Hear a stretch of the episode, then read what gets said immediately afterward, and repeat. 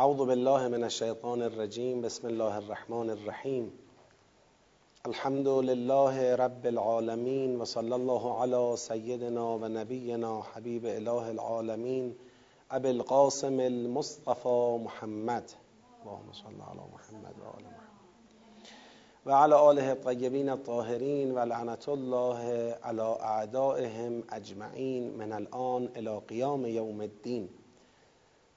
سلام عرض می‌کنم خدمت شما قرآن آموزان گرامی متدبران عزیز و ارجمند. خدا رو شکر می‌کنیم که توفیق عطا فرمود. در دوازدهمین روز از ماه مبارک رمضان در محضر با سعادت کلام نورانی او باشیم. در حال تدبر در سوره مبارکه هستیم که نام بقره در اون ذکر شده و به آیه 177 رسیدیم. تو مرحله اول تدبر یعنی همون فهم آیات. اگر حضور ذهن داشته باشید در مباحث قبلی شاهد این بودیم که وقتی خدا صحبت از تغییر قبله کرد یک ادعی به هر حال از در کتمان در آمدند و بعد یه نمونه دیگری از کتمان رو هم خدا اضافه کرد. یعنی کتمان اول کتمانی بود مربوط به فضای قبله و هواشی قبله اما کتمان دوم رو خدا به عنوان نوع دومی از کتمان به بحث اضافه کرد. الان در آیه 177 که دیگه میشه گفت می‌خواد پرونده بحث قبله رو به طور کلی چکار کنه؟ ببنده. اینجا می‌خواد یه جمعبندی ارائه کنه که حالا انشاءالله ما اصل ارتباطات و اینها رو در دور بعدی و دورهای بعدی تدبر مرور می‌کنیم ولی یه اشاره خواهیم داشت اینجا. میفرماید لیس البر ان تولوا وجوهکم قبل المشرق و المغرب این مقدار سر جریان قبله وایسادید بحث کردید جدل کردید داد و بیداد کردید یکی قبول نکرد یکی قبول کرد یکی شبهه آورد یکی نمی‌دونم کتمان کرد بعد این کتمان انواع دیگر پیدا کرد. این کارا رو کردید. ولی بر و نیکوکاری به این نیست که چهره انسان به سمت مشرق است یا به سمت مغرب. بر این نیست که شما چهره های خودتون را لیس البر ان تولوا وجوهکم. بر و نیکوکاری این نیست که شما چهره های خودتون را به سمت قبل المشرق به سمت مشرق بگردانید و المغرب و به سمت مغرب بگردانید. این بر نیست. با توجه به ول وجهک ولو وجوهکم و امثال اینا ما نتیجه می‌گیریم که ان تولوا وجوهکم قبل المشرق و المغرب می‌خواد اشاره بده به اینکه پایان دهنده دعواهای قبله است. که این نیست. خیلی زوم کردید. خیلی فکر کردید اگر روتون از این ور برگردونید به این ور از دین خارج میشید یا چی چی میشید این حرفا نبود. چیه بر اونی که شما فاقد اون شدید؟ و اگر کسی اینو دارد مؤمن است. اینو دارد متقی است. اون چیه؟ ولکن البر ولکن بر و نیکوکاری اینه. من آمن بالله. جالبه. نمیگه بر ایمان است. میگه لاکن البر من آمن بالله. یعنی اونی که ایمان میاره بره. یعنی به این بیاندیشید که اصلا خودتون بر باشید خودتون نیکوکاری باشید. اینکه انسان نیکوکار باشد یه حرفه اینکه انسان خود نیکوکاری باشد این حرف بالاتریه. اینکه انسان صاحب بر باشد یه حرفه اینکه انسان خود بر باشد این حرف دیگریه. میفرماید بر کسی است که ایمان بیاورد به الله. من آمن بالله و الیوم الاخر و به روز قیامت. روز آخر یعنی قیامت. ایمان بیاورد به الله و به روز قیامت. و الملائکه و ایمان بیاورد به غیب. یعنی ملائکه ملائکه مثالی و نمادی از ایمان به غیبند به ملائکه ایمان بیاره و در ایمان به ملائکه فرقی بین جبرائیل و میکائیل و این و اون نگذاره و همه ملائکه. ول کتاب به جنس کتاب آسمانی ایمان داشته باشه. هر چی که فهمید از جانب خدا نازل شده به اون ایمان داشته باشه. ایمان به خدا ایمان به روز قیامت ایمان به ملائکه ایمان به کتاب و نبیین. و به تمام انبیا ایمان داشته باشه اینه بر بر کسیه که همچه ایمانی دارد خب اگر کسی ایمان داشت به الله و الیوم الاخر و الملائکه و الکتاب و النبیین لازمش چیه؟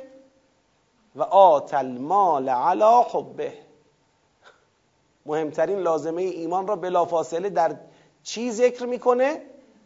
در انفاق. آت المال علی حبه. یعنی بدهد مال را به رغم حب آن. یعنی خدا میگه می‌دونم حب مال هست. حب مال یه امر طبیعیه در انسان. چرا؟ چون انسان از مال منفعت می‌بره و با مال نیازهای خودش را چکار می‌کنه؟ برطرف می‌کنه. لذا یه کششی و گرایشی و حب مالی تو وجود انسان هست که می‌تونه با مال حاجات خودشو برآورده کنه نیازهای خودشو برطرف بکنه منافعی برای خودش جلب و جذب بکنه. اینا حب مال در وجود انسان ایجاد می‌کنه. خدا میگه من این حب رو می‌دونم این حب رو می‌شناسم. ولیکن علا حبهی به رغم این حبی که انسان به مال دارد به رغم این حب چکار کند؟ بدهد مال را. آت المال علا حبهی به رغم حب به رغم کشش و گرایش و علاقه به مال بدهد مال را. به کی بدهد؟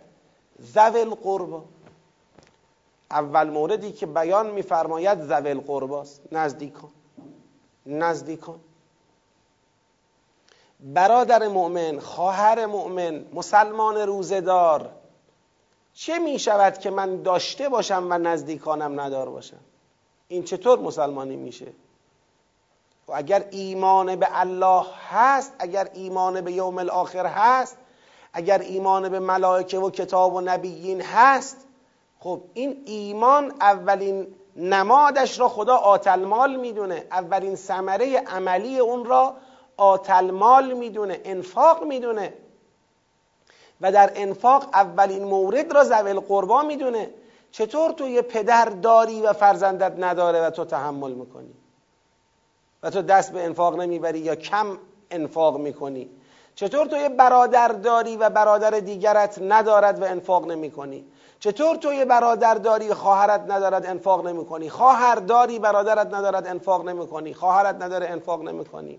بستگانت نزدیکانت همسایگانت کسانی که در دایره شناخت تو هستند میشناسیشون. یه وقت بعضیا دنبال کسی میگردن به او کمک کنن قافل میشن از اونی که بغل دستشونه. از همسایهشون از فامیلشون غافل میشن. یادتون باشه وقتی ما پویش انفاق تدبری رو برای ایام کرونا می‌خواستیم راه اندازی کنیم تاکید کردیم بر این که طبق اصل قرآن اول زبل قربای خود. اگر شما تو اطرافیان خودت تو فامیل خودت کسی رو می‌شناسی که نیازمنده و آبرو باید به او کمک بکنی؟ حالا یا قرض بهش بدی یا انفاق بلا عوض بهش بکنی؟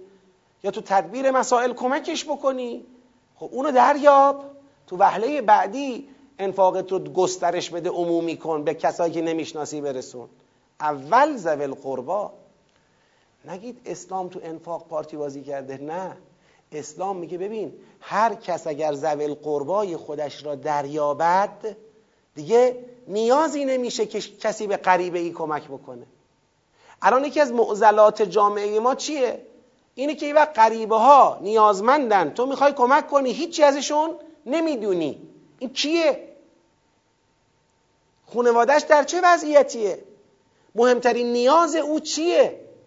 اگه من به او کمک کنم بهش کمک کردم واقعا بهش پول بدم بهش خدمت کردم یا به او ظلم کردم. نمی‌دونی. چیزی راجع به او نمی‌دونی. طرف میگه خب یه پولی من به او دادم و او رفت. خب حالا چی شد دیگه نمی‌دونم. این پول نیاز او رو برطرف کرد آبروی او رو حفظ کرد نمی‌دونم. این پول خدای نکرده بستر فساد فراهم کرد نمی‌دونم. این پول تو خانوادهش اختلاف ایجاد کرد نمی‌دونم. هیچی نمی‌دونم. چون جزء زبر قربا نیست. اما اگر همین آدمی که به من رجوع کرده بود زول قربایش او را چه کرده بودن؟ پشتیبانی کرده بودن. وظیفه انفاق خودشون رو در قبال او انجام داده بودن. دیگه نوبت به من غریبه نمی رسید یعنی اگر ما انفاق زول قربا را تو جامعه فرهنگ کنیم جلو ببریم تو بسیاری از موارد دیگه نوبت نمی‌رسه به اینکه غریبه ها به کسی کمک کنن.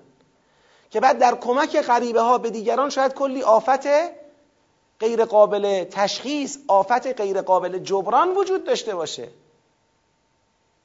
توجه فرمودید؟ لذا احتیاج پیدا می‌کنه به سازمان و نمی‌دونم بریم تحقیق کنیم بررسی کنیم ببینیم راست میگه یا راست نمیگه و امثال این حرفا. پس آت المال علی حبهی ذوی القربا خب حالا از ذوی القربا یه قدم میره اونورتر. ببینید عنوان بعدی اینه ولیتاما. خوب دقت کنید. وقتی میگه ذوی القربا شما بعدش منتظر کی هستی؟ نزدیکان بعد بگه غیر نزدیکان. درسته؟ منتظری که بعد از نزدیکان بگه غیر نزدیکان. اما نمیگه غیر نزدیکان. میفرماید چی؟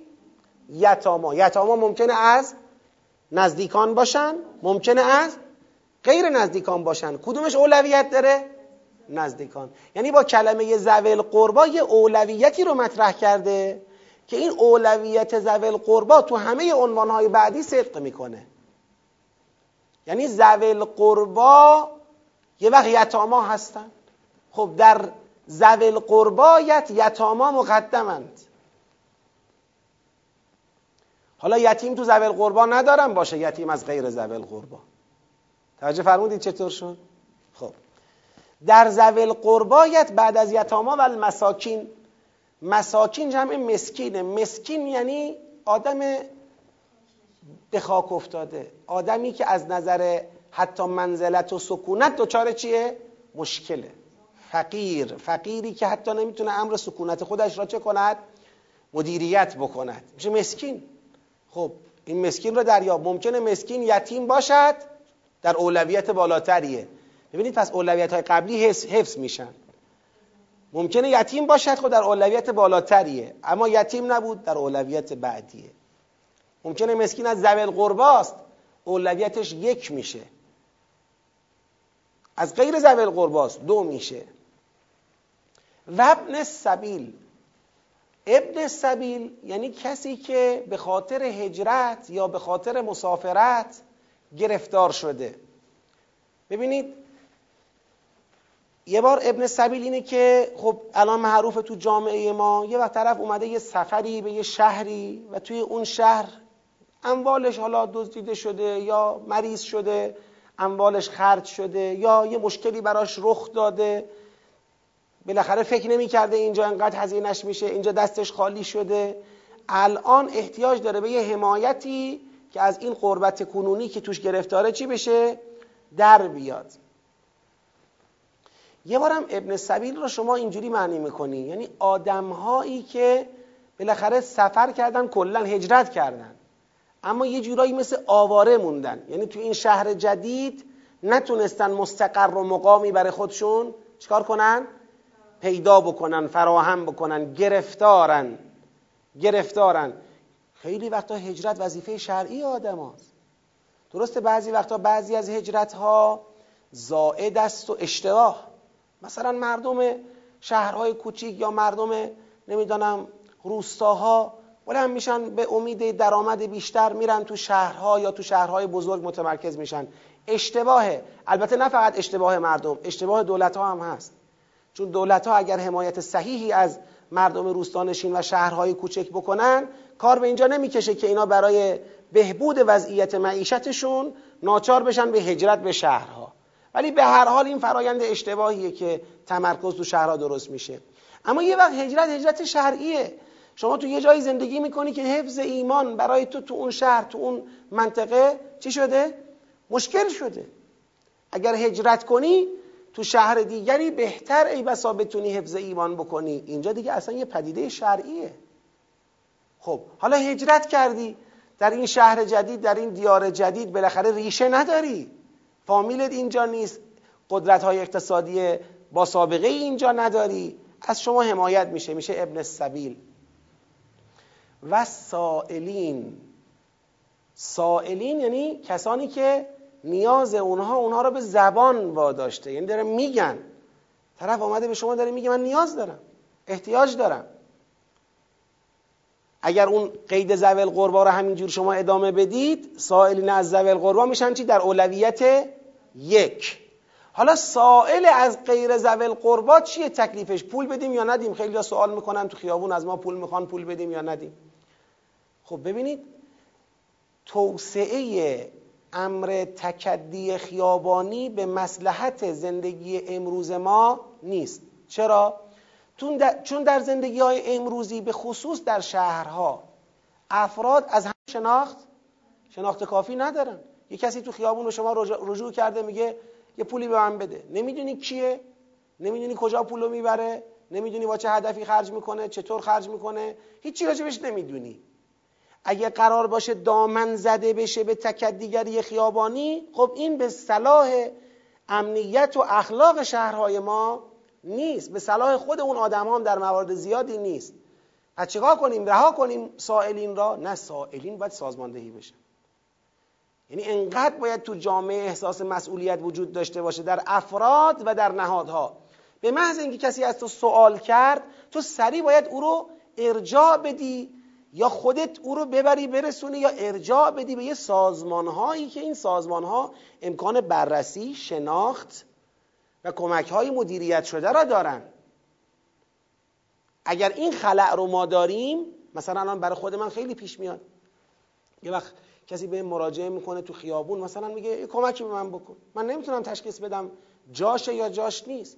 گدا پروریه یا واقعا کمک به این نیازمنده. نمی‌تونم تشخیص بدم. بهش میگم که مثلا برادر خواهر شما به کمیته امداد مراجعه کردی؟ یه وقتایی میگه آقا کمیته امداد. مگه میپذیرن؟ مگه چی میدن؟ من اصلا تحت پوششم. میری بررسی می‌کنی می‌بینی بله هم پذیرش فوق العاده سخته هم پوشش خیلی خیلی ناچیزه. یا شما تحت پوشش بهزیستی. خب حالا کمیته امداد من می‌خوام تقصیر کار کنم؟ نه. ما مردم سازمان های خیریه را از کمیته امداد بهزیستی خیریه های قابل اعتماد با هیئت های معتمد و موثق نه هر کس.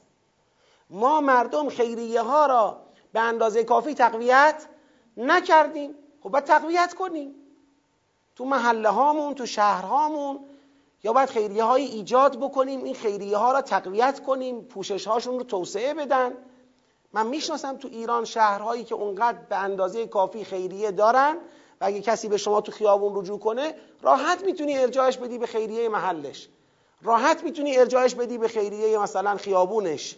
و اونا با یه بررسی ساده او رو عضو می‌کنن و حداقل از تکدی خیابانی نجاتش میدن. الان مثلا تا جایی که من می‌دونم حالا اخیرا وضع عوض شده باشه یا نه نمی‌دونم. ولی سالیان سال در تبریز متکدی خیابانی نداشتیم. و تبریز تقریبا تو هر محله و خیابون شما می‌رفتی یه خیریه داشت. یعنی مردم معتمدین جمع شده بودن موثقین محل جمع شده بودن یه خیریه درست کردن نیازمندان اونجا رو پوشش میدن. آقا شما مال کدوم محلی؟ مال فلان محلم برو فلان خیریه کمکت می‌کنه. چقدر برازنده است. بعد مردم هم واقعا به این خیریه ها کمک کنن اونا رو شارژ کنن. بازم اولویت بگیم زویل قرباسا اما یه وقت تو زویل قربات دیگه فیکس شده. شما زویل قربات نیازمند نیستن. اونقدری که بخوای شما بهشون کمک مالی بکنی خب بده به خیریه ها. ب... خیریه نمی‌شناسم. بده به کمیته امداد بده به بهزیستی نهادهای ملی که تحت نظارت های عمده هستن. بده به اونا تقویت کنیم اینها را. نه اینکه اصلا نه به این سائله پول بدیم و نه به اونا کمک بکنیم. نه اینا رو به اونجا ارجاع بدیم. بیمسئولیتی در قبال سائل قابل قبول نیست. من مسئول سائل مسئول. او سوال کرد تو هم مسئولی. حالا یا مسئولیتت اینه که خودت بری دنبال کار بابا رو بگیری ببینی کجاست چطوره اینا؟ خب که خیلی وقتا ممکن نیست. ممکنه در یک روز چند نفر به تو مراجعه می‌کنن تو کلی کار دیگه داری نمی‌تونی. پس میمونه چی؟ میمونه ارجاع به خیریه ها ارجاع به نهادهای عمومی تر خب لازمش چیه؟ تقویت اوناست. شما باید اونا رو تقویت کرده باشی. خب. و فر رقاب و فر رقاب از نظر اصطلاح یعنی برده ها خب برده ها که شما برده ای را که دیگه مثلا می‌بینی تو فشاره تو سختیه تو رنجه آزاد کن. این یه انفاقه آزادش کن. اما کلمه فرقاب معناش وسیعتر از برده است. فکر نکنیم امروز مثلا چون برده در جامعه نیست و دیگه فرقاب هم نداریم. فرقاب یعنی آدم گرفتار. فرقاب گرفتاره. شاید سائلم نیست شاید نمیاد مسئلت از شما بکند مالی را. ولی می‌دونی گرفتاره. می‌دونی یه بیمار داشته رفته خرج عملش کرده کلی عقب افتاده. می‌دونی یه دکون داشته خورده به کرونا نفروخته کلی اجاره ازش گرفتن که هیچی درآمد نداشته. یا کلی خرج زندگیش بوده که هیچ درآمدی نداشته. یا مثلا رفته قبل از عیدی کلی لباس خریده میگه تو عید میفروشم. عید زد کرونا اومد هیچی نتونست بفروشه. کلی چک داده بابت این لباس ها این فرقابه. این گرفتاره. کمکش کنی دیگه. آقا کمک همیشه به پول دادن بلا عوض هم نیست. برو ازش لباس بخر توضیح کن. اب نداره. ولی بالاخره به گردش در بیار. مشکلش رو حل کن. فرقاب حل مشکله. حالا بیمار باشد بدهکار باشد بدهکار اجاره مسکن باشه. برای جهیزیش گرفتاره. برای خرج روز زندگیش گرفتاره. می‌خواد یه عروسی بگیره نامزدش رو بیاره گرفتاره. چقدر داریم؟ چقدر داریم؟ خونه هایی انسان میشنوه که خواستگار را رد می‌کنن چون جهیزیه ندارن. همین اخیرا موردی من خودم مراجعه شده بود. مشکلشون این بود. میگو آقا خواستگار داره. خواستگار می‌خواد اینو. اینم اونو می‌خواد. دوتاشون هم برای هم خوبن. ما جهیزیه نداریم اونم پول نداره. چیکار کنی با فرقابه دیگه. گرفتاره. باید کمکش کنی مشکلش حل بشه. بالاخره این مسائل خب من میگه من من مؤمنه به الله هم؟ وایستاده سر این که قبله اون ور شد این ور شد داد بیداد را انداخته جنگ می‌کنه یادش رفته بابا ایمان به الله داری بیا اینجاها مسابقه بذار. چی اگه گردنت باد کرده برای قبله؟ خدا فرمود این ور این ور دیگه.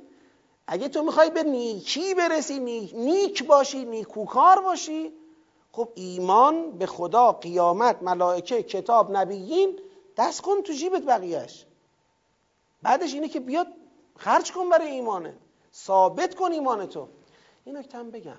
بعضیا میگن خب الحمدلله حاج آقا داره اینا رو میگه ترجمه قرآن البته. ما رو که نمیگه ما که نداریم. ما ما نیست. ما که نداریم. این داره به داراها میگه. می‌خوام بگم اینجوری نیست انفاق مخصوص دارایان نیست چقدر دین قشنگی داریم. نداری انفاق کن. آقا نه انفاق کن یعنی انفاقی کن که خودت گشنه بمونی. این اسلام اجازه نداده شما انفاقی بکنی که خودت فقیر بشی. اما یکی از راه های گشایش تو رزق و روزی انفاقه. آقا شمایی که ندار هستی اگر دل بسوزونی برای یک ندار دیگری دنبال کار اونو بگیری خدا هم به اون رحم می‌کنه هم به تو. میگه واری کلا به تو. آفرین به تو. این حکایت رو من تو خیلی از منبرها گفتم. فکر کنم تا آخر عمرم بگم. از بس که این حکایت به نظر من جذاب و جالبه که وقتی یه فراخان انفاق پیغمبر اکرم صلی الله علیه و آله و سلم دادن. مردم همه آوردن نمی‌دونم خرما پارچه چه چه آوردن جمع کردن غلات ریختن وسط مسجد. پیغمبر بخواست یک خلاصه جشن نیکوکاری مثلا گرفته بودن دیگه به امر الهی انفاقی بشود. یه نفری دید هیچی نداره. رفت خونهشون گفتش که ایال ما هیچی نداریم چه کار بکنیم؟ گفت نمی‌دونم یه یه خورما پیدا کردن. اینا از خونهشون یه خورما کهنه ای پیدا کردن که اونو ببرن انفاق کنن. یعنی تنها چیزی که می‌تونستن ببرن بیرون. اینی که من این چجوری روم نمیشه من اینو ببرم تحویل پیغمبر خدا بدم که من خورما که خورما برشتم آوردم؟ چیه این؟ اما با خجالت خورما رو تو آستینش قایم کرد. اومد همینجوری در لابلای جمعیتی که کمک می‌کردن خودشو گم کرد و یواشکی تو خی... روی تل خورماها این یه دونه خورما رو هم چکار کرد؟ انداخت و رفت.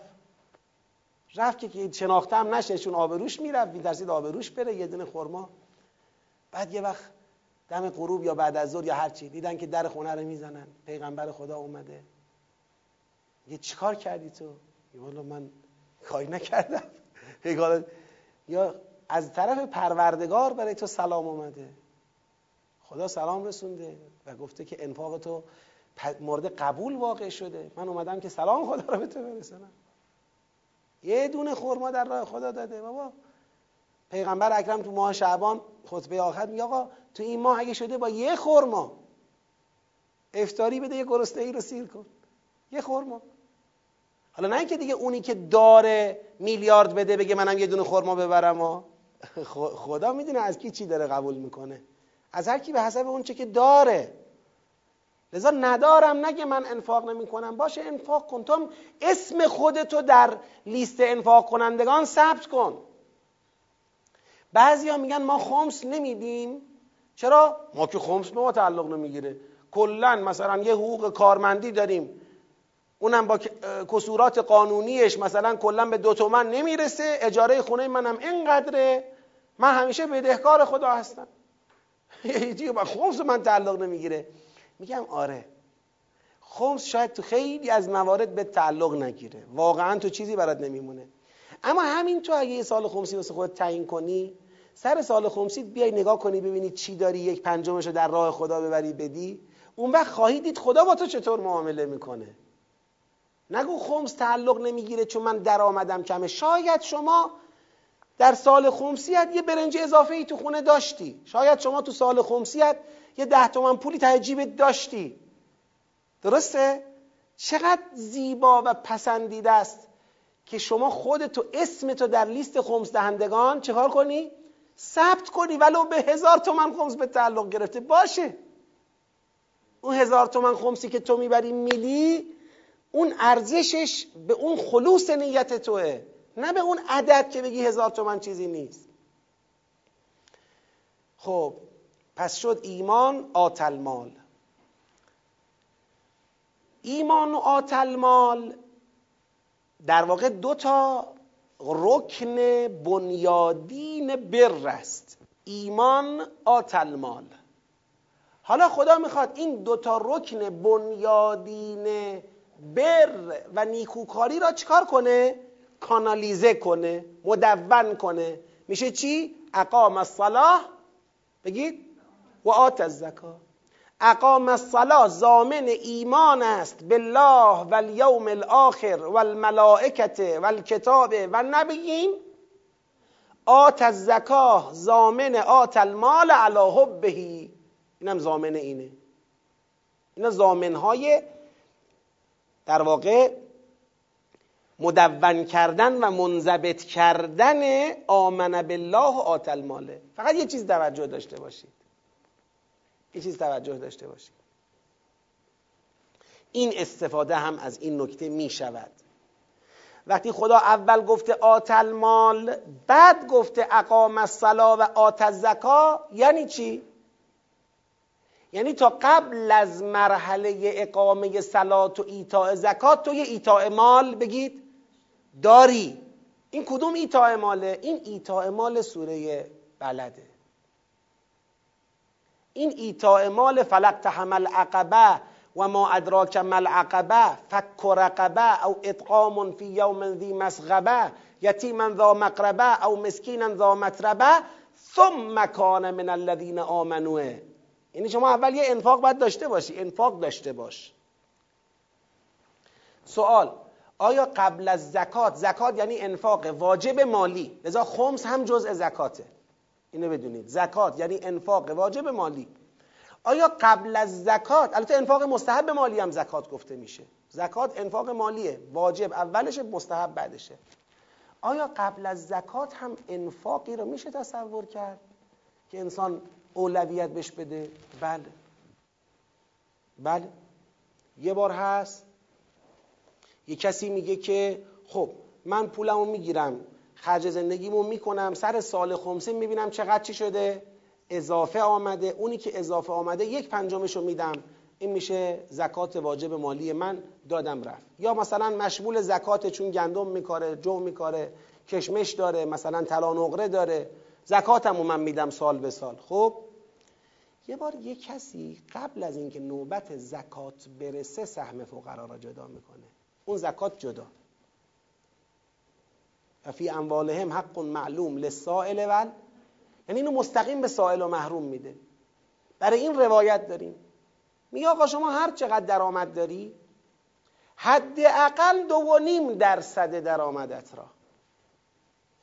حداقل دو و نیم درصد درآمدت را اینو در راه خدا بده به نیازمندان.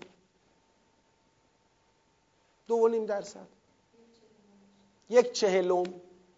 یعنی اگر یه میلیون حقوقته 25 تومن. 25 هزار تومن. تو یه میلیون حقوق 25 هزار تومن چیزیه؟ 25 هزار تومن. اگر دو میلیون حقوقته 50 هزار تومن. اگه 20 میلیون حقوقته 500 هزار تومن. این حداقل ها بیشتر می‌تونی بکنی. اما حداقل دو و نیم درصد درآمدت را قبل از اینکه تو جیبت بذاری جدا کن برای نیازمندان. خودت یه حساب بانکی باز کن یه صندوقی داشته باش. بگو آقا هر چی من گیرم میاد قبل اینکه تصرف کنم برای خودم بخرم بخورم حداقل دو نیم درصدش را. ممکنه یه کسی بگه من ده درصد می‌ذارم چون درآمدم انقدر هست که ده درصد بتونم. قبل اصلا این کار به خمس اینا نمی‌رسه. این کاری به اونا نداره. خمس اینا همه بعد از اینه که شما یه پولی رو خرج می‌کنی اضافه میمونه سال خمسیت می‌رسه اون موقع خمس میدی. این یعنی چی؟ یعنی شما الان سر برج حقوقتو دادن. دو میلیون و سیصد ریختن تو حسابت. حقوق کارگری. کف حقوق کارگری ریختن تو حسابت. دو میلیون و سیصد مثلا میشه چقدر یک ایست پنجمش مصطفی؟ چه پنجاه نمی‌دونم شست پنجاه خورده ای. ها پنجاه چهار پنج تومن این پنجاه چهار پنج تومن رو نظر تو جیبت. اینو همونجا بذار برای نیازمند کناش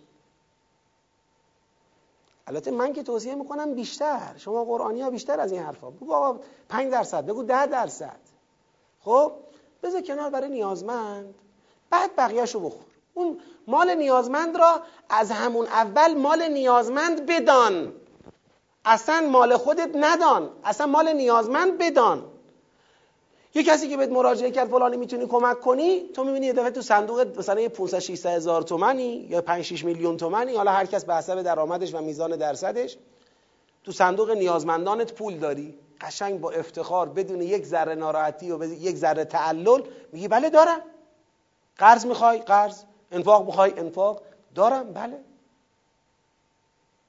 می‌بینی طرف کارگره ولی تو صندوقش مثلا دو سه میلیون پول برای نیازمندان داره. چقدر برازنده است چقدر زیباست. چقدر زیباست. سرمایه دار برای حسب سرمایه دار بودنش. کارگر به حسب کارگر بودنش. کارمند به حسب کارمند بودنش. آ دو نیم درصد درآمد تا حداقل بذار برای نیازمندان. خب حالا این کارا رو کردی سر سال ببین اون مقداری که اضافه مونده خمسشو بده. اگر چیزی اضافه مونده بود. نمونده بودم که چیزی متوجهت نیست. تمام شد. از یه آتل مال قبل از آت زکات هم داریم. درسته که اقام الصلا و آت زکا می‌خواد ایمان و آتل مال را منضبط کند.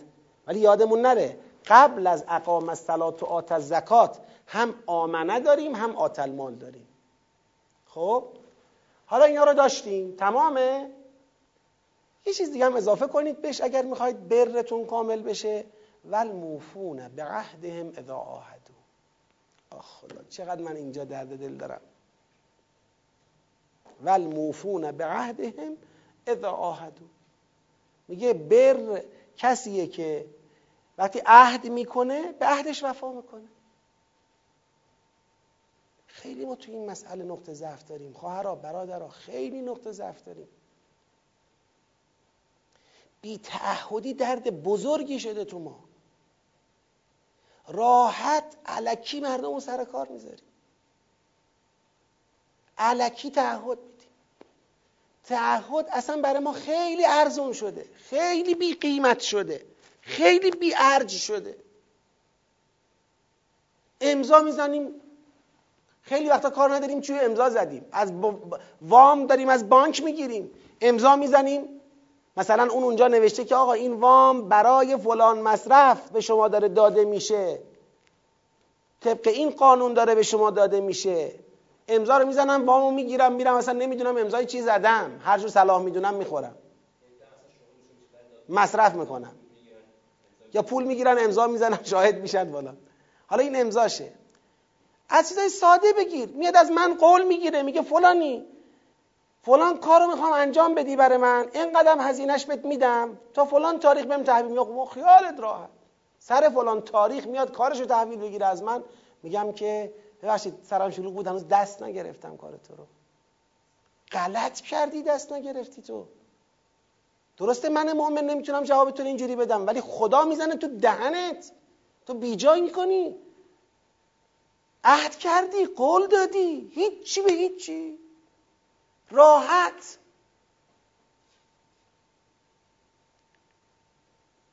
بابا انسان است و عهدش مؤمن است و عهدش.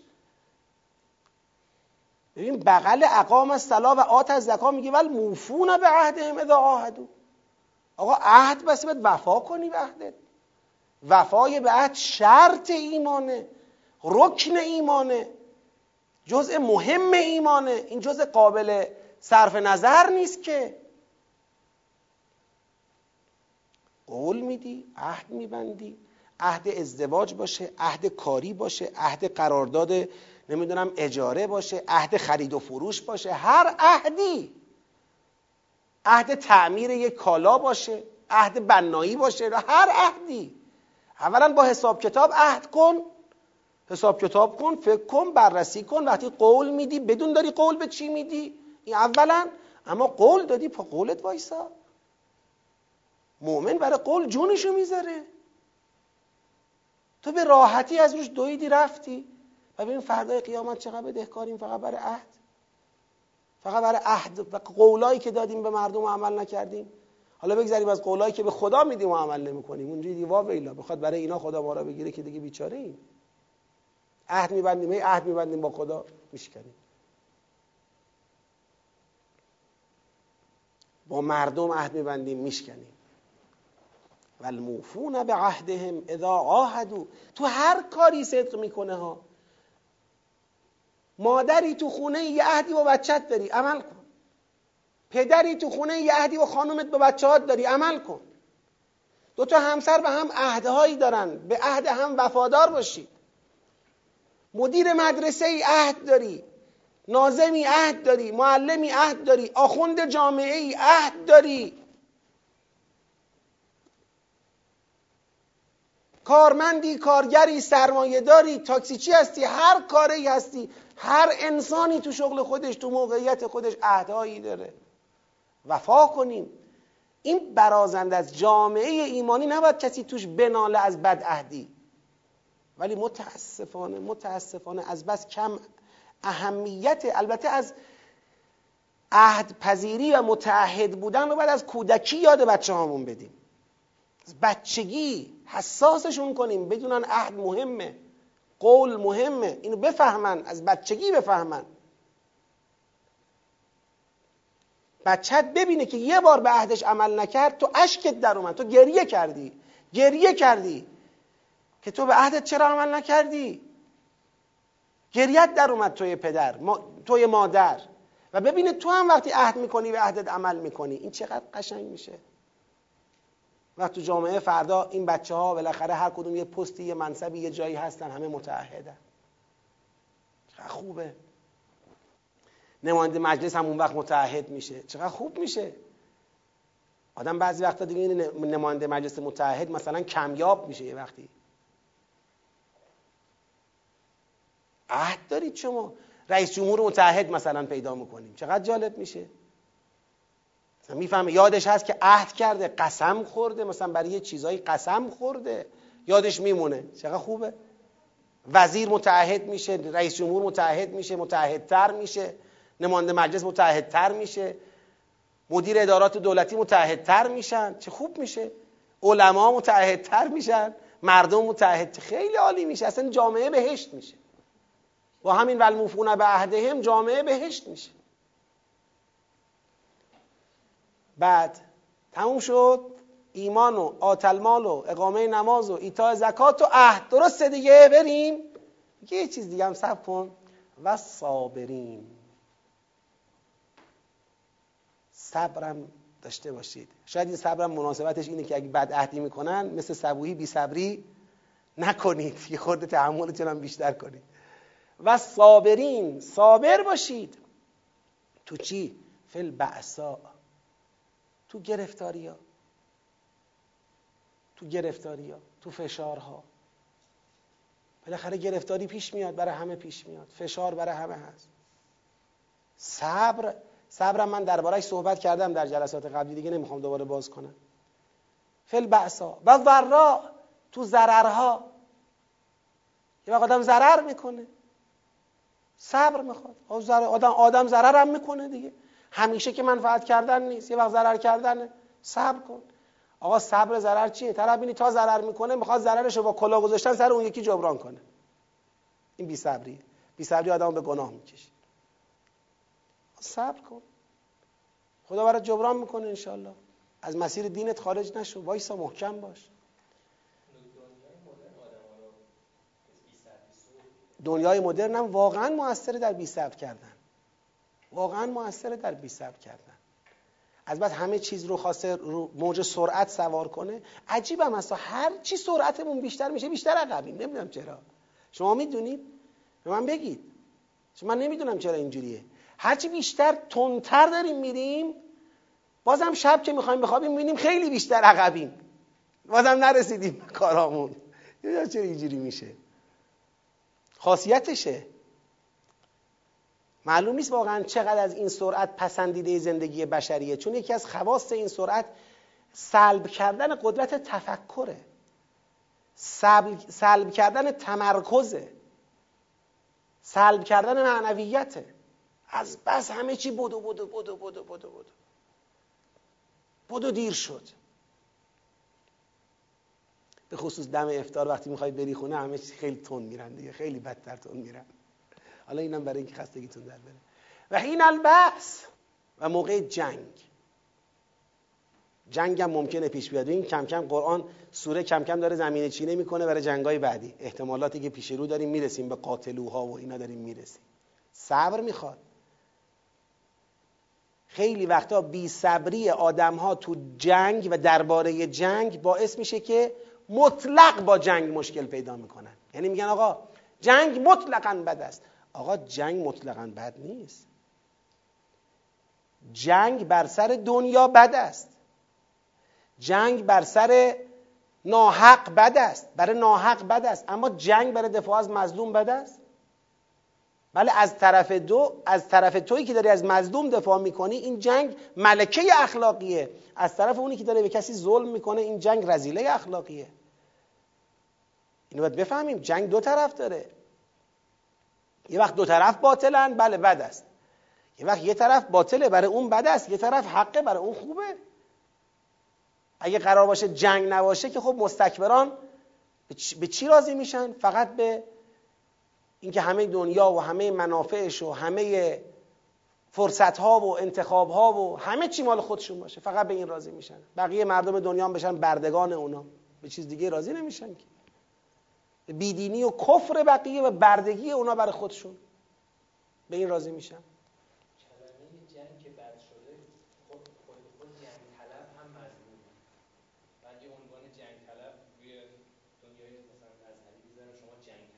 جنگ طلب هستید. در حالی که جنگ طلبی وقتیه که ظلمی نیست تو می‌خوای ظلم کنی. اما وقتی شما داری در مقابل ظلم میستی جنگ طلبی با طرف ظالمه. نه شما. شما جنگ طلب نیستی. شما ظلم ستیزی. اولئک الذین صدقوا. اینا راست میگن. اونایی که وایسادن رگ گردنشون باد کرد سر قبله نه. اما اینایی که این شیشتا عامل را جمع کردن ایمان به الله قیامت ملائکه کتاب نبیین. یک. ایتاء مال به رغم علاقه به مال به کیا؟ به زویل قربا یتاما مساکین ابن السبیل سائلین فرقاب این دو. اقامه صلاح سه ایتاء زکا چار وفای به عهد پنج صبر در تنگ دستی و گرفتاری و ضرر و به هنگام جنگ شیش. این شیشتا رو کسی اگر دارد اولئک الذین صدقوا. اینو راست میگن. اگر میگن ما اهل بریم راست میگن. می‌دونید یه فضای سخن می‌خوام استفاده کنم.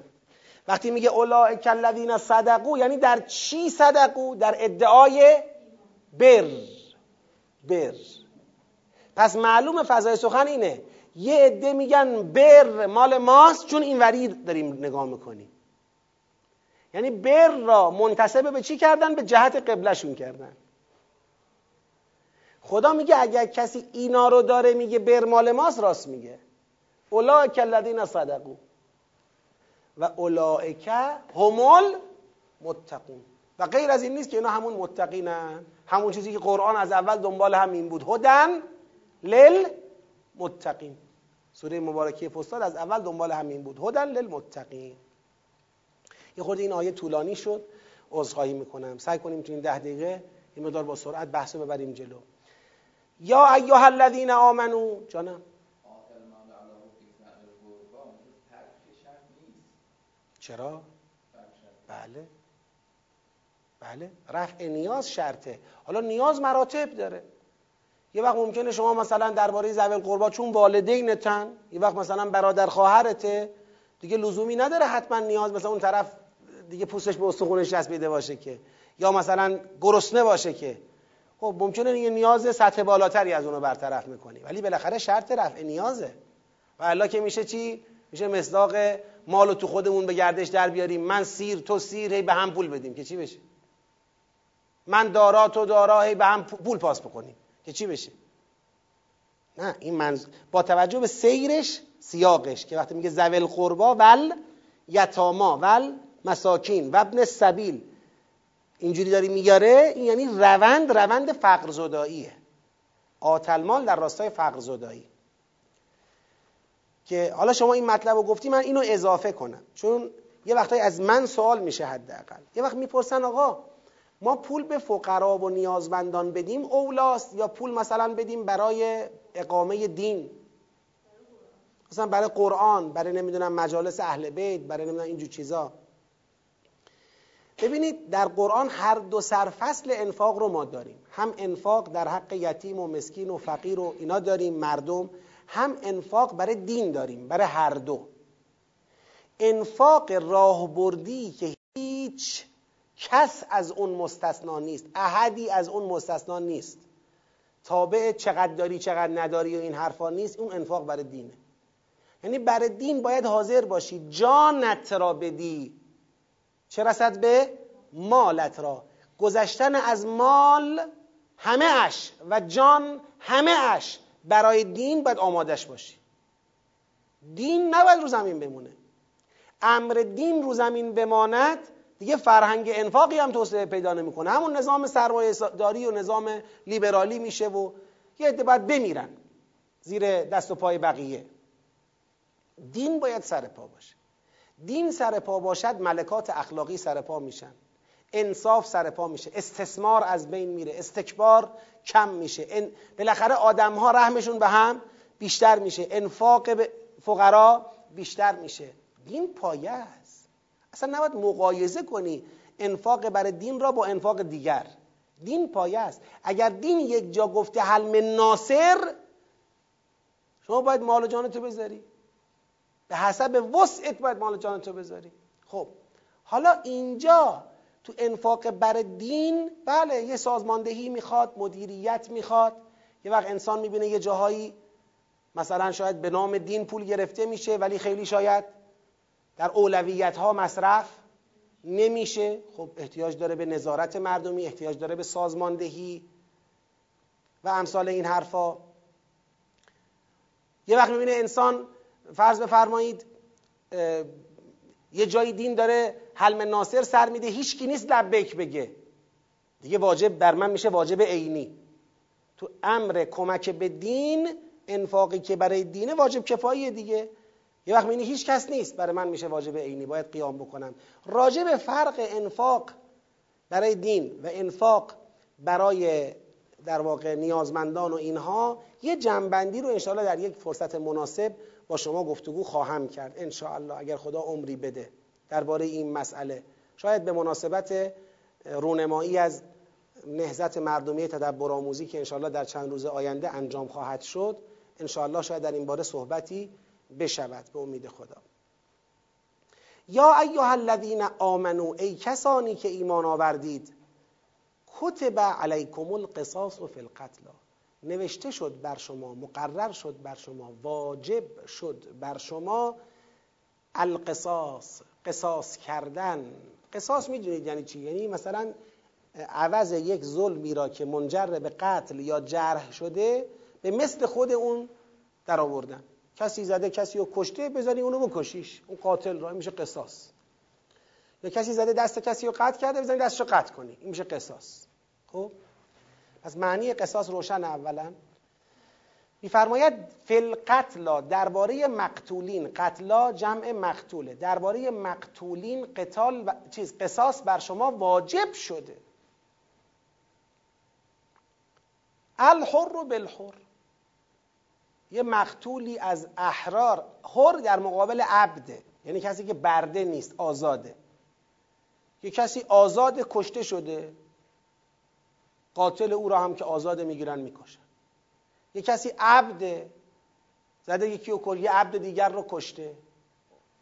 این عبد را قصاص می‌کنن کشته میشه. یه زنی زده یک زنی را کشته. این زن قاتل را هم قصاص می‌کنن کشته میشه. پس قصاص بر شما واجب شد درباره مقتول ها کسی عمدن زد کسی رو کشت اولیاء دم مقتول حق دارند که قاتل را چکار کنند؟ تحت نظر حکومت و قانون حاکم شهر به قتل برسونند قصاص بکنند یک خون در مقابل یک خون ریخته بشه تمام. فمن عفی له من اخیه شیء. پس کسی که بخشیده شود برای او از طرف برادرش یه چیزی منظور چیه؟ این من میشه کی؟ این من میشه قاتل یعنی اون قاتلی که قصاص واجب شده باید قصاص بشه باید کشته بشه خب اون برادرش که برادر ایمانی اوست ولی دم مقتوله اون ولی دم مقتول میاد حق قصاصی را که دارد چه می‌کند؟ به نفع قاتل میبخشد میگه آقا ما از حق قصاص کردن خودمون نسبت به قاتل چه کردیم؟ صرف نظر کردیم. میشه فمن عفی له من اخیه شیئون. فتباع بالمعروف. اون وقت این فردی که قصاص درباره او بخشیده شده خوبه که این عفو را با معروف دنبال کنه. یعنی جواب این عفو را به معروف بده.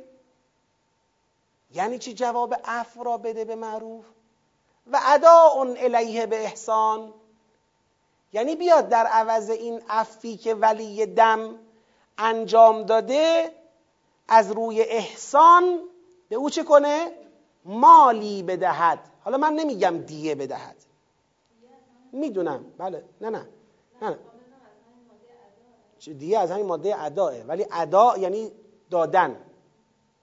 یعنی اینکه شما یه چیزی بر عهدت بدی به نفر مقابلت. میشه ادا. درست شد؟ اما من فعلا چون نمی‌خوام بحث فقهی و حقوقی بکنم اینجا نمیرم تو ادبیات اینکه دیش را باید بدهد یا کمتره یا بیشتره یا هر چی که هست. این اجازه میدیم تو خود بحث حقوقی دنبال بشه حقوقی و فقهی. اما به لحاظ اون مبنای قرآنی که داره گذاشته میشه میگه ولی یه دم حق قصاص دارد. اگر برای قاتل چیزی بخشیده شد از قصاص گفتن آقا تو را قصاصت نمی کنیم. افی له من اخیه شیء. فتباع بالمعروف. این قاتل باید چیکار کنه؟ باید به معروف اتباع کند. یعنی به معروف دنبال کند این عفو را. دنبال کردن عفو. به معروف چیه؟ احسان مالیه. اون الیه به احسان یعنی خدا در واقع دارد سربسته میگد که اگر تو عفو کردی چه بهتر؟ خوب. البته توصیه نکرده اینجا به ها ولی وقتی میگه آقا جواب عفو او را با احسان بده یعنی داره عفو او را چکار می‌کنه تلویحا؟ تایید می‌کنه. میگه که تو عفو کردی چه بهتر؟ جناب قاتل اگه تو هم عفو شدی بی جواب نزار. اتباع بالمعروف به معروف یعنی پسندیده به روش پسندیده بیا اداء الیه به احسان کن بیا یه چیزی به اون ولی دمی که تو را عفو کرده بده ببخش جواب عفو او را بده. درست شد؟ این معنی روشن. ذالک تخفیف من ربکم و یعنی این جمله فمن افیه تا اداء الیه به احسان یه تخفیف و رحمتی است از جانب پروردگار شما. یعنی خدا می‌تونست اصلا راه عفو و احسان را اینجا چیکار کنه ببنده بگه آقا قصاص که قصاص تمام. ولی خدا یه تخفیفی تو قصاص داده. میگه اگه این عفو کرد راهش بازه. اونم می‌تونه در عوض عفو او احسان کنه. دیگه کار به قصاص نکشد. به خاطر همین چقدر پسندیده است که اگر یه وقتی حالا یک کسی جوونی کرده خطایی کرده هر چی پیش آمده دیگه قتلی پیش رخ داده. نمیگیم قتل خطایی ها بالاخره تو هیجانات تو عصبانیت یه قتلی رخ داده. خب؟ و می‌بینه واقعا پشیمانی حاصل شده.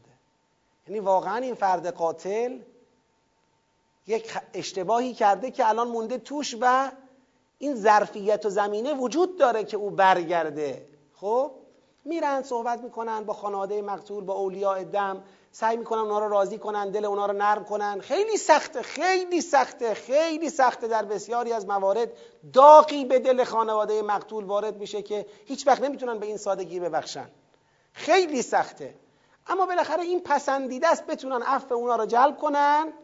و چقدر پسندیده است که از این طرف خانواده قاتل یا خود قاتل هم یه اداء علیه به احسانی داشته باشن. در واقع جواب عفو اونا رو به این شکل بدن.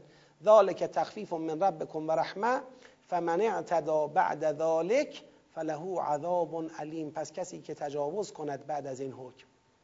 یعنی کسی بخواد از چارچوب حکم قصاص و یا عفو و احسانی که ما زیل قصاص به عنوان تبصره آوردیم. کسی بخواد از حکم قصاص و از عفو و احسانی که زیل قصاص به عنوان تبصره مطرح شد بخواد تجاوز کند خارج بشود فله عذاب علیم بدونه که عذاب دردناکی برای او هست. خب بحث قصاص یه بحث دامنه داری از نظر اجتماعی و مثلا قوانین بین المللی و بحثای اینطوری این یه بحث دامنه داریه و ما نمی‌خوایم به این سادگی از جوانب و حواشی این بحث صرف نظر بکنیم. حالا انشالله به جوانب و حواشی اون هم اشاره خواهیم کرد. فعلا این آیه رو بخونم در حد ترجمه. انشالله به حواشی و جوانب فردا بپردازیم. و لکم فی القصاص حیات یا اول الالباب لعلکم تتقون. فایده این قصاص چیه؟ خدایا برای ما نوشتی؟ برای چی قصاص واجب کردی؟ مثلا به ما نگفتی که در ازای قتل زندان کنیم قاتل را. زندانی کنیم. مثلا زندان ابد براش ببریم. یا 15 سال زندان براش ببریم. چرا اینجوری نگفتی؟ چرا گفتی بکشیمش؟ میگه خب برای شما در قصاص حیات هست. شما درست ظاهر قضیه می‌بینید که یک کسی را در ازای کسی کشتید. ولی قدرت بازدارندگی که در حکم قصاص وجود داره باعث میشه که جرأت ارتکاب به قتل در جامعه به حد بگید اقل ممکن برسه. به حد اقل ممکن برسه. وقتی قاتل افراد ببینن که قتل عمد حکم قصاص داره و بیتعارف اجرا میشه دیگه به این سادگی کسی به خودش جرأت چاقو حمل کردن و جرأت تو دعوا چاقو کشیدن و نمی‌دونم جرأت مثلا چی میگن این اولدروم بلدروم میگن چی؟ قداروندی و خلاصه این حرفا رو به خودش نمیده البته اخیرا مواردی بوده که جرأت هفتیر کشی. جرأت هفتیر کشی و اینا به خودش نمیده. مثلا من با خودم هفتیر داشته باشم هر وقت دعوا شد از هفتیر استفاده کنم. دعوای خانوادگی رو آدم مثلا یه وقت با هفتیر می‌بینی جواب داد. خطرناکه دیگه. اما اگر قصاص باشد قصاص این راه را به حداقل میرسونه این امکان را به حداقل میرسونه. دیگه شما به سادگی به فکر آلات قتاله نمیفتی که تا یه دعوایی شد بخوای دست به چاقو ببری هفتیر ببری قمه ببری فلان. و یه کسی رو بزنی بکشی. بعد پس لکن فی القصاص حیاتون.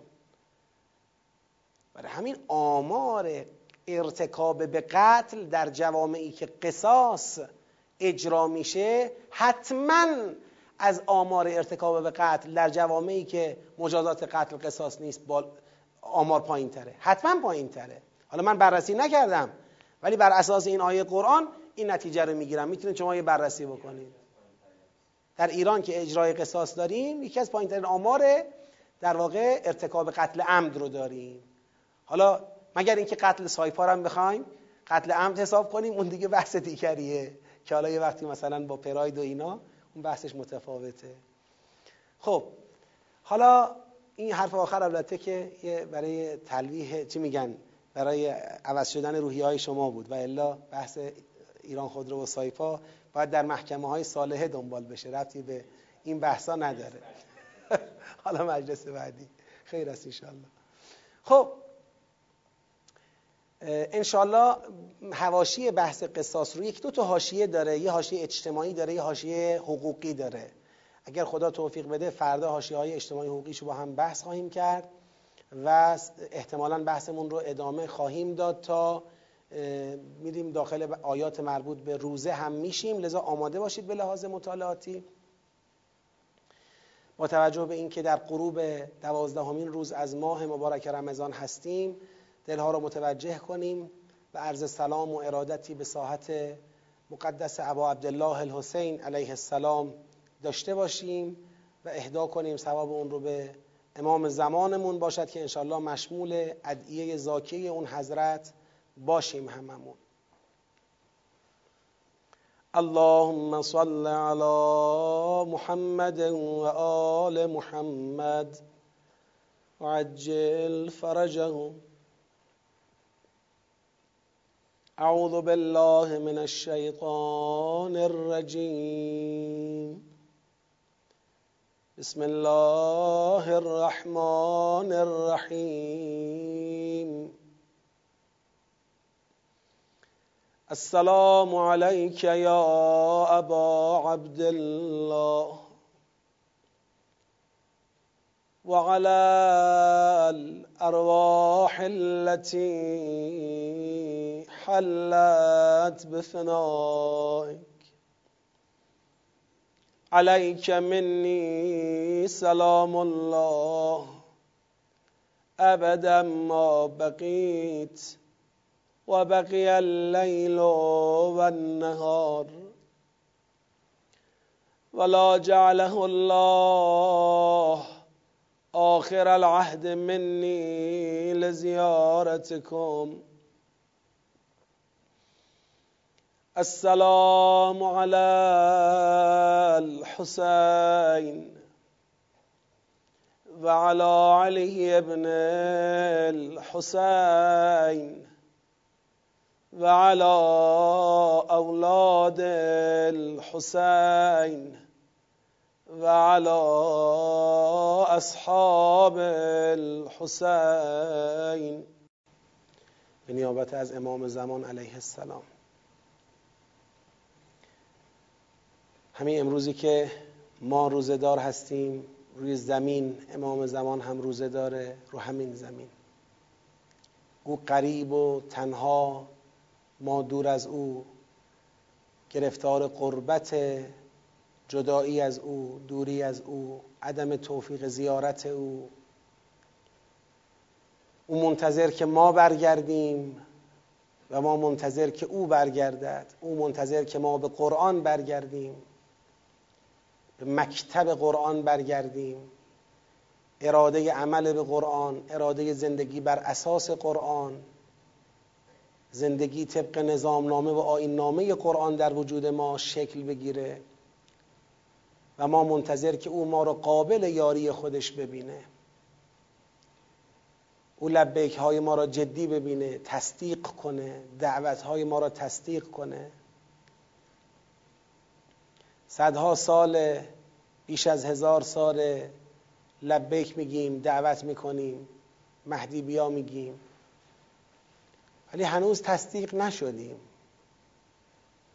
از همون زمانی که امام سجاد علیه السلام در کوفه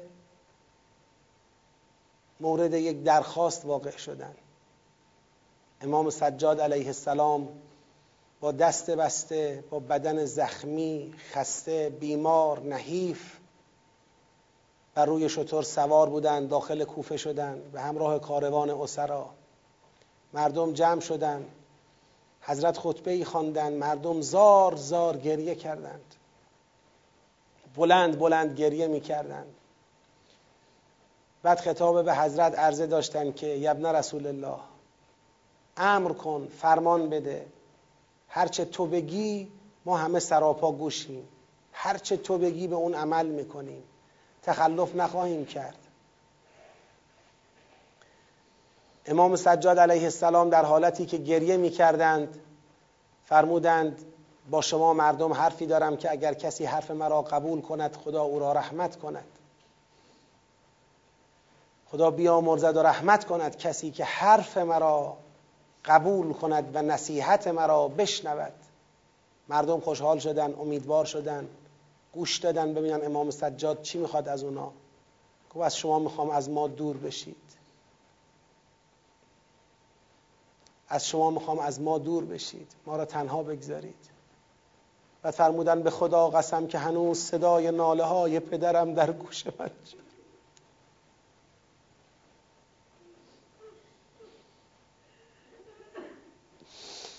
هنوز صدای واعتشای فرزندان پدرم از لابلای چکاچک شمشیرها به گوشم می‌رسه. خدا قسم هنوز جراحت قلبم التیام نیافته.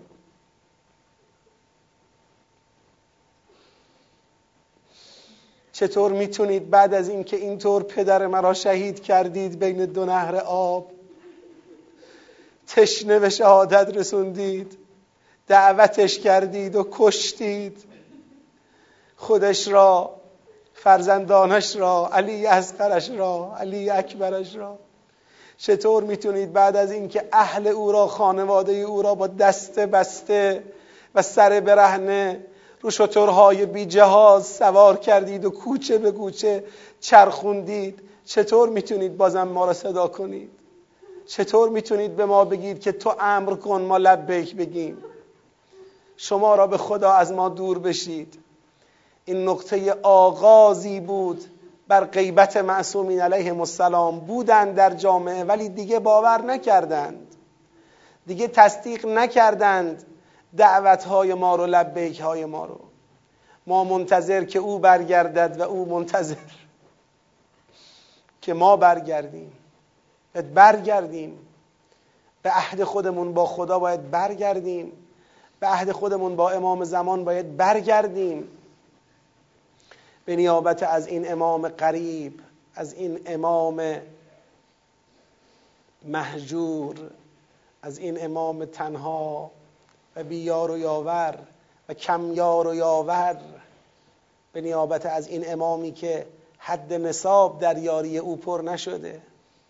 هنوز ما پر نکردیم این حد نصاب رو. تو این غروب دوازدهمین روز ماه رمضان به نیابت از او سلام بدیم به سید الشهدا. جواب سلام او را میدن بلکه در کنار جواب سلامی که به او میدن جواب سلام ما رو هم بدن. نگاهی به قلب ما کنن. این ذره وجود ما ارزش پیدا کنه. این سفال وجود ما کیمیا بشه. این دلهای زنگار گرفته ما سیقل بخوره. داریم به شبهای قدر نزدیک میشیم دیگه چیزی نمونده به شبهای قدر. نمی‌دونم چقدر خودم و شما عزیزان هر کس خودش می‌دونه. نمی‌دونم چقدر آمادگی داریم. برای اینکه امسال در شب قدر بگیم خدایا ما قرآنی تر از پارسالی ما. شب قدر شب قرآنه شب جریان قدرت خدا بر اساس قرآنه. هرچی با قرآن هماهنگتر بهره از قدرت خدا بیشتر. بگیم خدای ما با قرآن امسال هماهنگتر. جامعه ما امسال با قرآن هماهنگتره. خانواده ما امسال با قرآن هماهنگتره. زندگی فردی من با قرآن هماهنگتره. به نیابت از این آقای بار دیگه به سید و سالار شهیدان حسین ابن علی علیه السلام عرض سلام کنیم. السلام علی الحسین. فرمود جد غریبم. خیلی معنا داره که وقتی امام زمان ظهور می‌کنن تکیه به کعبه می‌کنن میگن من پسر اون آقایی هستم که تشنه بین دو نهر آب شهیدش و علی علی ابن الحسین. زبان امام زمان باش. و علی اولاد الحسین و علی اصحاب الحسین. رحمت الله و برکاته. خدایا در ظهور امام زمان تعجیل بفرما. ما را از بهترین یاران و یاوران اون حضرت قرار بده. خدایا ما به این دعا عادت کردیم ولی تو به این دعا عادت نکن.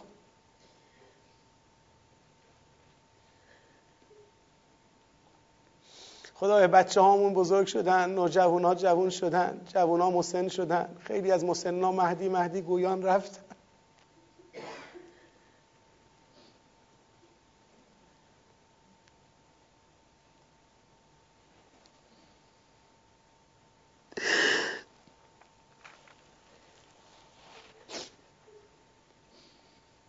آقا جان شما به این محفل ما نظری کنید لطفی کنید. ما را به خودتون ملحق کنید.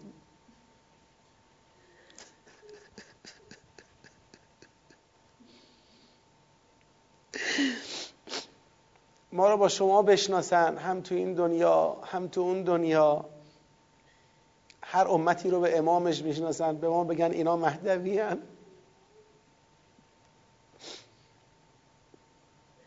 رو سفید باشیم. تو مهدوی بودنمون رو سفید باشیم. آقا جان امیدمون به دعای مستجاب شماست به جان مادرتون زهر.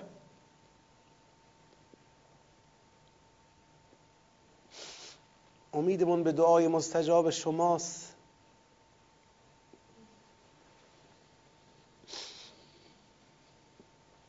می‌خوایم یه خدمتی به قرآن کنیم اون هم دستمون خیلی بسته است. توانمون خیلی کمه. فهممون خیلی ناچیزه. عزممون خیلی کمه.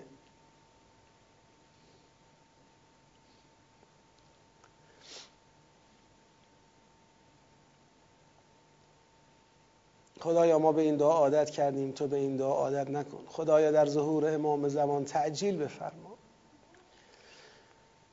ما را از بهترین یاران و یاوران اون حضرت قرار بده. ما را در رکاب اون حضرت به فیض عظیم شهادت برسان. ما رو در دنیا و مکتب اون حضرت و در آخرت در جوار اون حضرت محشور بفرما. ما رو مشمول دعای خیر اون حضرت قرار بده. دعای حضرت در حق ما مستجاب کن. رهبر عزیزمون رو به دعای اون حضرت حفظ کن. پرچم انقلابمون رو به دست اون حضرت برسون. امام و شهدامون رو به برکت ادعیه زاکیه اون حضرت در افتار و سحر ماه مبارک رمضان و سید الشهدا علیه السلام محشور کن. جهت تعجیل در فرج امام زمان علیه السلام شادی قلب نازنینش سلامتی وجود مقدسش اجماعا صلوات ختم کنید. اللهم صل على محمد وآل محمد وعجل فرجهم.